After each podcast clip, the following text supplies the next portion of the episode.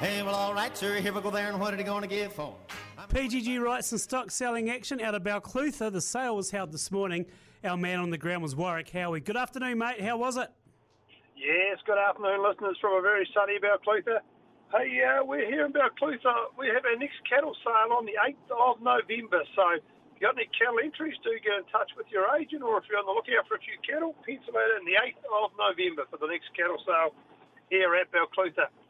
Just a small yarding today, it'd be fair to say, just as we're getting that in-between seasons, just starting to come to the end of those hoggets, obviously, with some of the schedules starting to drop now and the teeth are coming up, but they've sold very well at Balclutha today.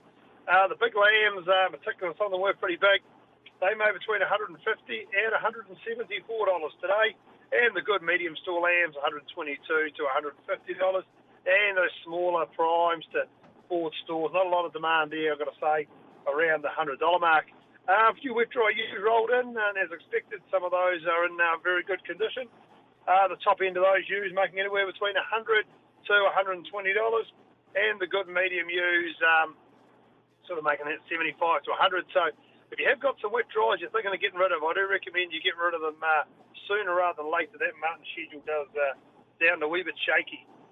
Coming up next week, guys, on next Thursday, we've got the Waihuna Ram Open Day, the PGG Wrightson's Waihuna Ram Open Day we hold every year up there at Hamish Earwoods and Min Bays. Get up and have a look at those Romneys, those Romney Texels and those Romdale Rams, as well as some terminals. I think it is the year to buy those local rams that do perform in those local conditions.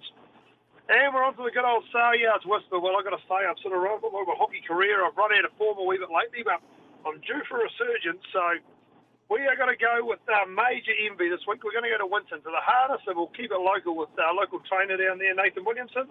Major Envy, I think he'll be too good in race 7, and that race goes at 6 o'clock. So right on tea time on Thursday night, turn on the good old track side and get on Major Envy, number 10. Thank you very much, listeners. You enjoy your week.